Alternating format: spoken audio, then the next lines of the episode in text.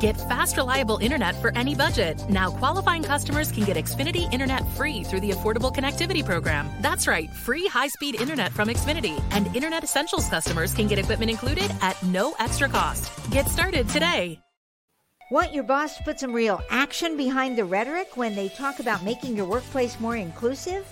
Find out how to hold their feet to the fire and demand diversity on the Diversity Dude podcast. Hello, family, and a continued happy Black History Month.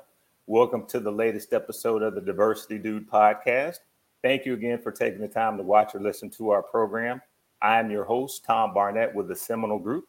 And in today's session, we're going to be discussing the value of a Black life. But before we go through our normal agenda items and such, I'd like to throw out a quick caveat specifically to today's topic. As many might have the thought and say, you know what?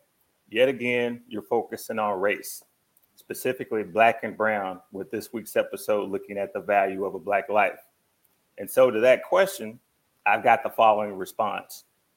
There is a belief that you can conflate systemic racism with the conceptualization of diversity involving gender, age, LGBTQ, disability, and etc. But we live in a country that was built on the subjugation of indigenous and black people. And with that being said, my efforts and intent will be to continue to include a focus on the importance of engaging a wide range of viewpoints and backgrounds as we journey through this diversity, equity, and inclusion work effort. But when egregious instances involving race come to the forefront and remind us yet how far we have to go, I want to call it out and bring it to the attention of those who don't recognize it as we attempt to not only eradicate it, but more importantly, expose those who exploit and hide behind it. So now that I've thrown that disclaimer out, as Hammer would say, let's get it started. So my first recognition this week is for Mike Tomlin, the head coach of the Pittsburgh Steelers. Now it pains me as a lifelong Dallas Cowboy fan to give props to the Steelers for anything but this is bigger than football to me. Mike utilized and exercised the leverage and authority that he has in that building and in that organization to throw a lifeline to Brian Flores, who was the fired coach of the Miami Dolphins, who's suing the NFL for its hiring practices for GMs as well as head coaches. So I don't want us to be pump faked by the Super Bowl halftime performance with Dre, Mary, 50, and Eminem because the NFL still has a lot of explaining to do when it comes to the respect of African Americans in this country and actually going back to that sport. But that's for another to- that's a topic for another podcast. But back to uh, to Brian. Brian is very much overqualified, but he's employed doing what he loves to do. And so again, a shout out to Mike Tomlin because Mike exercised the leverage that he has, and because Mike is in that room. The second recognition is for Byron Allen, TV mogul, as he puts a bid together to purchase the Denver Broncos. He could be the first Black majority owner of an NFL franchise. Representation matters.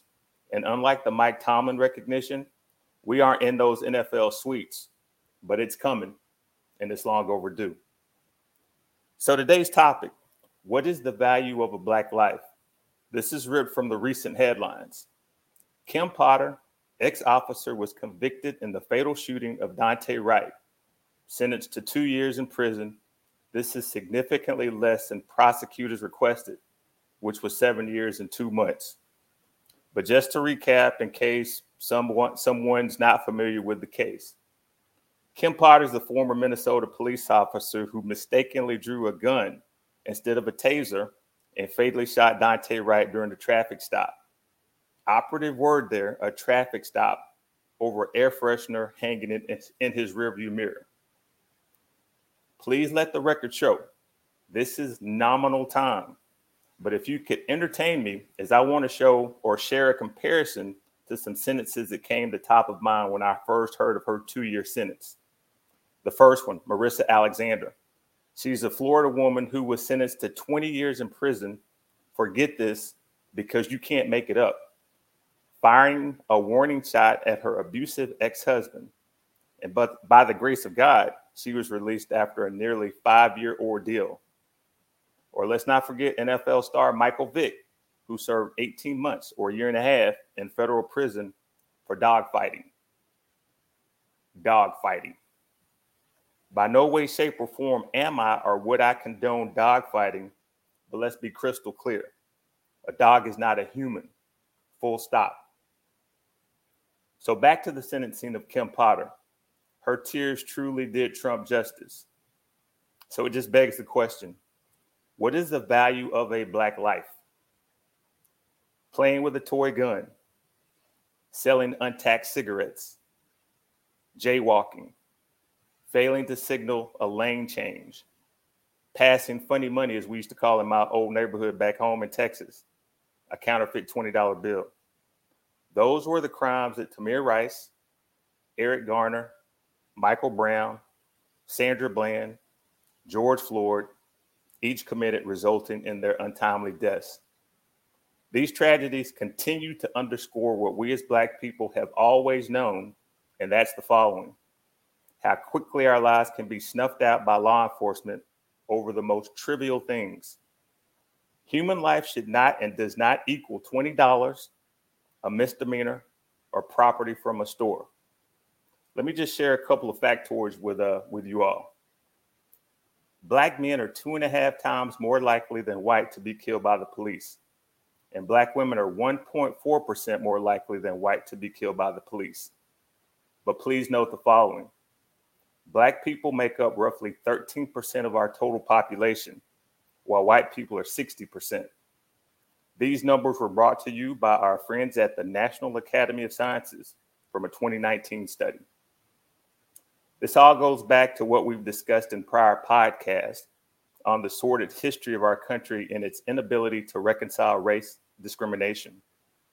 We survived slavery, but the country hasn't dealt with its original sin.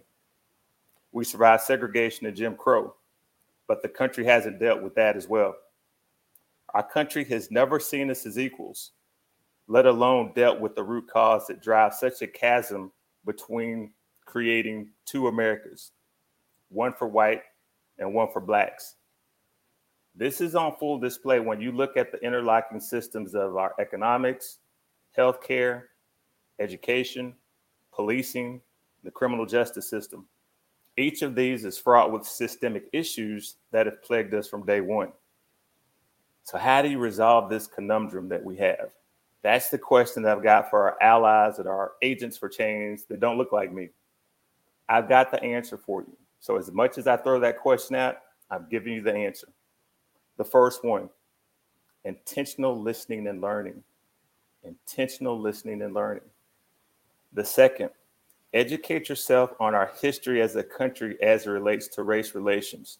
What better time than now, which is Black History Month, to start this journey? And then, thirdly, and most importantly, exercise empathy. Empathy empathy, empathy. So for those that don't quite get it, to say, hey, Tom, what do you really mean? I'll try to get a little more granular. Or as Joe Madison says on XM radio, I'll put it where the goats can get it. We as Black people sometimes feel that you are more upset, or as my old man likes to say, uptight with the loss of property than a Black life that's cut down. Simply value life. This should sicken us all as Americans and should break everyone's heart. But the fact that it doesn't kind of shows where we are as a country. This is a call to action for white America. Until white America has their hearts broken like black America has so many times over the course of history, we're going to keep perpetuating injustice and rationalizing the way murderous police officers and voting and supporting presidents who call protesters thugs and threaten to gun them down because he or his supporters value white property more than black lives. So I ask this where do you stand? Because history's watching and it's going to take account. We got to do better. Let's make it make sense. Let's call on our better angels to make the country reflect the ideals that it espouses. So, with that being said, kind of to the continuation of that question that I posed, I've had a lot of great email exchange as well as conversations with folks as to, hey, what else can I do? And especially during Black History Month. I've got a couple more things to add to the list that I've shared over the past couple of weeks. One is find Black authors and stories for yourself and your and your kids. So James Baldwin, Michael Eric Dyson, Toni Morrison, Ta-Nehisi Coates, James McBride, Maya Angelou. Those are just some people that just kind of popped in my head when I think of just great Black authors that are out there that you can read as well as uh, turn your kids onto. That's one. The second one is dive deeper into Black history with online resources. We all have a freaking computer at our fingertips. So it's a Google away, it's a Google search away. So let's make sure that we do that. And, and on that note, you know, as I've talked about for the theme of Black History Month, which is health and wellness, we all collectively have a boatload of work to do. So, to that end, remember that theme again, that theme for Black History Month, which is health and wellness. Keep the following in mind as we all go about this thing called life, as Prince would like to say. People don't fake depression, they fake being okay. Let's be kind to everybody because you don't know what somebody's going through. Let's take care of each other and ourselves because, as I mentioned, we got a lot of work to do. And so let's make sure that we're taking care of ourselves. And as I've kind of hit you all with a lot of stuff today, and I've shared uh, some more information, always feel free that if you want to continue to have the conversation with me or, or have any questions, feel free to shoot me an email at tom.barnett at seminolgroup.com. Be blessed, stay masked up and vaxxed up and boosted, and respect to Trayvon Martin. Your death sparked a movement. God bless, and you all take care. Tune in each week and find out how to demand and implement diversity at your job. To hear more, check out previous Diversity Dude shows on ShelettaMakesMeLaugh.com. Listen, I know how hard it is for some of us to make this decision, but if you haven't been vaccinated yet, now is the time. This Omicron variant, y'all, it ain't no joke. The only way to protect you and your family is to get the vaccine. If you're on the fence and haven't yet, I understand. I didn't get the shot at first either, because as a black woman, I just didn't trust the healthcare system. But I did it afraid, because I didn't want to get COVID 19 and die, then leave my four kids without their mama. So here's what I need you to do call your doctor or pharmacy and make an appointment to get the shot. The state of Minnesota and Ramsey County have free clinics that offer the vaccine. You can find one near your house by going to their website at ramseycounty.us backslash COVID vaccine or simply call 651 266 1190. Do it for yourself, do it for your family, do it for your community. I'm Melissa with the Greenery Minneapolis, and we are a plant shop in Mercantile. We primarily work with houseplants and houseplant accompaniments. I'm incredibly grateful to be a RISE recipient.